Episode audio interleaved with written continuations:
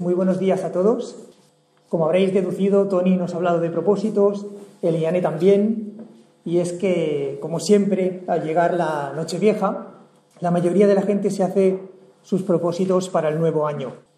Y la verdad es que es todo un mérito en esta sociedad de la inmediatez en la que vivimos. La realidad es que todos necesitamos estímulos para vivir, pero lo triste es que a veces nos dejamos llevar por estímulos muy falsos. Perseguimos esa zanahoria como los burros, que no hace más que, que girar en la misma rueda.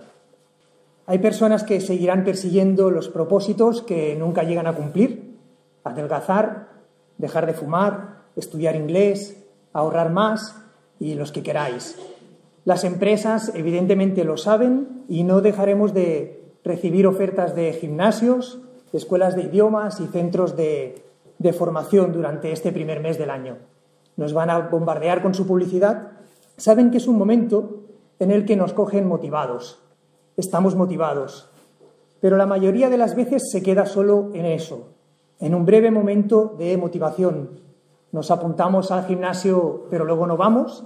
Nos compramos una bicicleta estática que se acaba convirtiendo en un mueble de, de decoración de nuestra casa. La verdad es que casi ninguno de los propósitos se llega a cumplir. La mayoría de las personas seguiremos igual hasta el año que viene, aunque pensemos que esta vez sí vamos en serio. No cabe duda de que hacerse propósitos tiene un significado especial, ya que indica que se tiene cierta fuerza moral y que se tiene una ilusión por el futuro. Y muchas veces nuestros propósitos expresan quiénes somos y de alguna manera nos retratan. Por eso es habitual que alguien te pregunte por tus propósitos en una primera cita, por ejemplo, o en una entrevista de trabajo. En la empresa donde trabajo yo, por ejemplo, una vez al año, el director de tu departamento se sienta contigo y te pregunta cuáles son tus metas en la empresa. Yo siempre le contesto lo mismo, ¿no? Quiero tu puesto. Y, y nunca se cumple. Es un deseo que nunca se cumple, pero yo seguiré insistiendo. Todo propósito es un deseo, pero los deseos también tienen sus grados de intensidad. Los propósitos quizás son deseos un poco más reflexionados, incluso aunque lleven detrás un historial de años sin conseguir cumplirlos. Es posible que los propósitos que más valen la pena sean los más difíciles de realizar, así que sería importante pararse a pensar qué estamos persiguiendo. Estos días he leído montones de artículos en varios medios de comunicación que nos invitan a hacernos propósitos para mejorar nuestra autoestima. Nos animan a valorarnos más, a querernos más a nosotros mismos, a cuidarnos mejor, a escucharnos más para ver qué necesitamos, etcétera. Y me vino a la memoria un propósito que me hice en el año dos mil catorce, después de leer un pequeñísimo libro llamado Autoolvido. Un propósito que pretende todo lo contrario a mejorar nuestra autoestima, y que pretendía proponeros para este año dos mil veinticuatro e incluso para todos los que vengan después. El libro se basa en un pasaje de la primera carta de Pablo a los Corintios, en el capítulo tres, versículo veintiuno, hasta el capítulo cuatro, versículo siete. Fijaros en lo que dice. Así que ninguno se gloríe en los hombres, porque todo es vuestro. Sea Pablo, sea Apolos, sea Cefas, sea el mundo, sea la vida, sea la muerte, sea lo presente, sea lo porvenir. Todo es vuestro y vosotros de Cristo y Cristo de Dios. Así pues, téngannos los hombres por servidores de Cristo y administradores de los misterios de Dios. Ahora bien, se requiere de los administradores que cada uno sea hallado fiel. Yo en muy poco tengo el ser juzgado por vosotros o por tribunal humano, y ni aun yo me juzgo a mí mismo. Porque aunque de nada tengo mala conciencia, no por eso soy justificado, pero el que me juzga es el Señor. Así que no juzguéis a nada antes de tiempo, hasta que venga el Señor, el cual aclarará también lo oculto de las tinieblas y manifestará las intenciones de los corazones. Y entonces cada uno recibirá su alabanza de Dios. Pero esto, hermanos, lo he presentado como ejemplo en mí y en Apolos, por amor de vosotros, para que en nosotros aprendáis a no pensar más de lo que está escrito, no sea que por causa de uno os envanezcáis unos contra otros.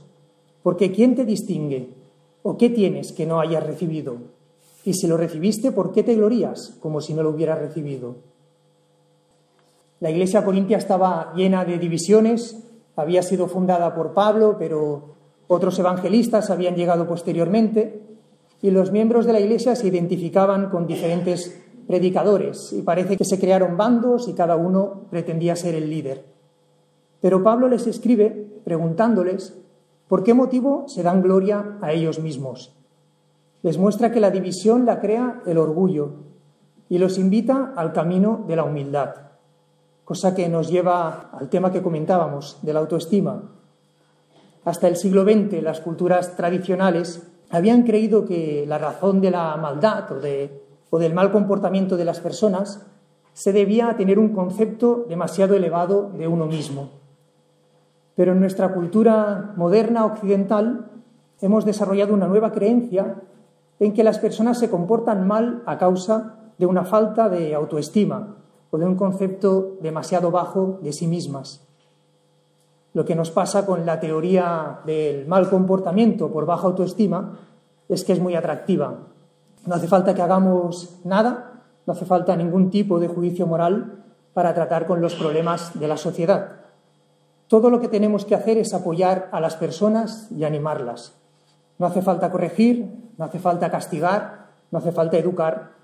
Solo conseguir que crezca su amor por ellos mismos. En el texto que hemos leído, Pablo lo ve completamente diferente e intenta enseñar a los corintios algunas cosas acerca del, del ego humano.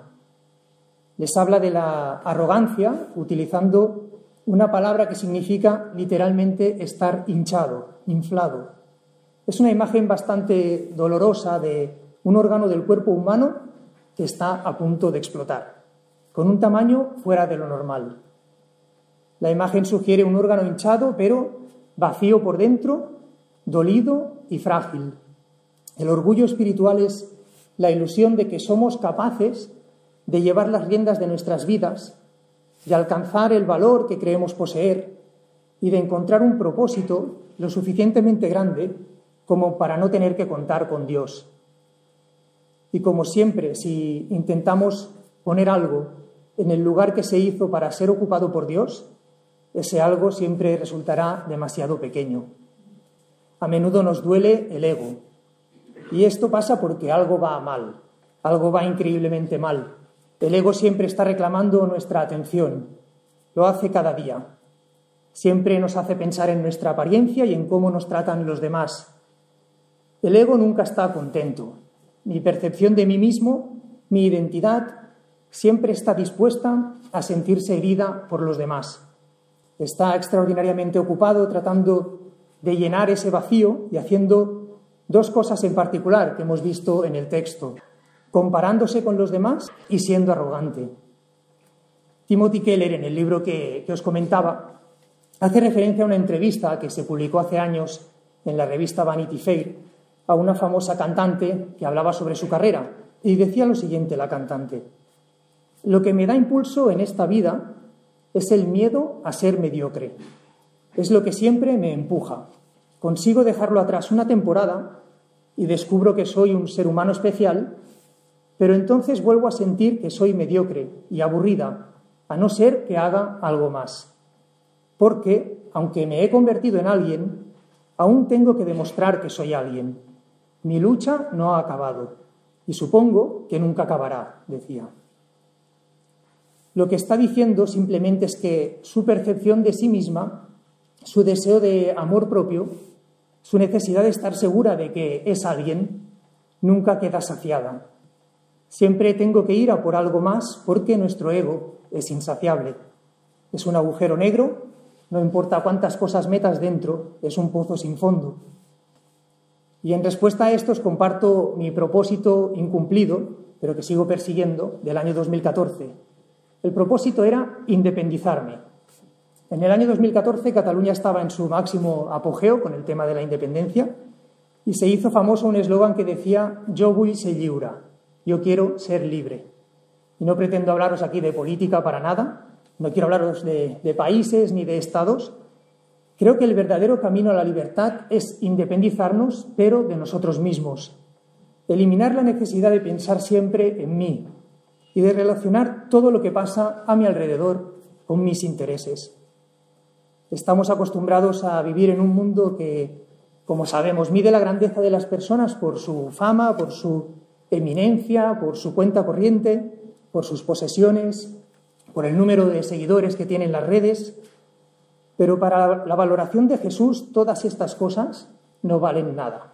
Jesús dio un giro de ciento ochenta grados a todos los valores que gobiernan este mundo. Fijaros en lo que dijo a sus discípulos cuando lavó sus pies. En Juan, capítulo trece, del trece al diecisiete, les dijo: «Vosotros me llamáis maestro y señor, y decís bien porque lo soy. Pues si yo, el señor y el maestro, he lavado vuestros pies, vosotros también debéis lavaros los pies los unos a los otros. Porque ejemplo os he dado, para que como yo os he hecho, vosotros también hagáis. De cierto, de cierto os digo, el siervo no es mayor que su señor, ni el enviado es mayor que el que le envió. Si sabéis estas cosas, bienaventurados seréis si las hiciereis». Jesús no vino para ser servido, sino para servir y dar su vida en rescate por muchos. El mundo necesita personas que se independicen de ellas mismas para poder servir a los demás. Él lavó los pies de sus discípulos. Sabía que lo tenía todo en sus manos, pero nunca actuó con orgullo. Sabiendo que el poder y la gloria eran suyos, hizo una labor reservada para los esclavos y les dijo a sus discípulos, y nos dice a cada uno de nosotros hoy: «Porque ejemplo os he dado, para que como yo os he hecho, vosotros también hagáis». Jesús nos ha elegido para que demos fruto, y un fruto que resista la prueba del paso del tiempo. La forma de extender su reino es simplemente seguirlo fielmente, que los demás puedan ver en nosotros el fruto de la vida cristiana.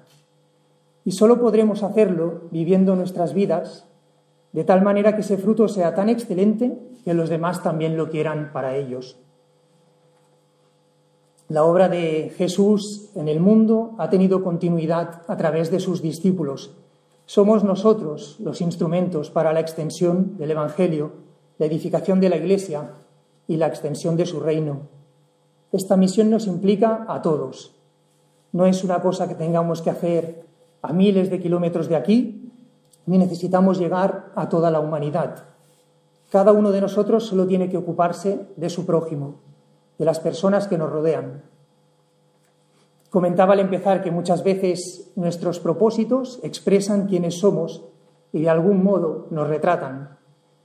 Por eso los propósitos en fechas decisivas, como el cambio de año, como un cumpleaños, como el inicio de un nuevo curso, pueden parecer una tontería, pero no lo son. El peligro es que la esencia del propósito es una especie de libertad sin ningún compromiso. Así que no irá más allá si no pasamos a la acción. Hay dos cosas que hacen fracasar cualquier acción personal. Una es la falta de motivación y, en consecuencia, la siguiente es la falta de esfuerzo. También hay dos cosas, según los entendidos, imprescindibles para que un propósito se pueda realizar. La primera es tener un buen plan o una buena guía. Toni nos ha hablado de una de ellas esta mañana. Y la segunda es tener alguien en quien apoyarte. No hay mejor guía que la palabra de Dios y no podemos apoyarnos en nadie mejor que en Jesús. En Él encontramos el poder y la resolución para pasar a la acción. El Evangelio, el propósito de seguir a Jesús, es poder para conquistar el ego. Nos da poder para enfrentarnos a las circunstancias, poder para seguir adelante cuando las cosas se ponen difíciles, poder para servir a los demás como debemos hacerlo. En una entrevista a un reconocido neurocientífico por sus investigaciones sobre el funcionamiento del cerebro, reconocía que sabemos muy poco sobre el funcionamiento de este órgano, pero le hicieron una pregunta que contestó con mucha seguridad. Le preguntaron: ¿hay algún placer específicamente benéfico para nuestro cerebro? Y su respuesta fue: eso sí se sabe, el placer de ayudar a los demás. Que podamos disfrutar de este placer en nuestro día a día, en este nuevo año, que aprendamos a independizarnos de nosotros mismos para dedicarnos a lo que de verdad importa. Que el Señor os bendiga.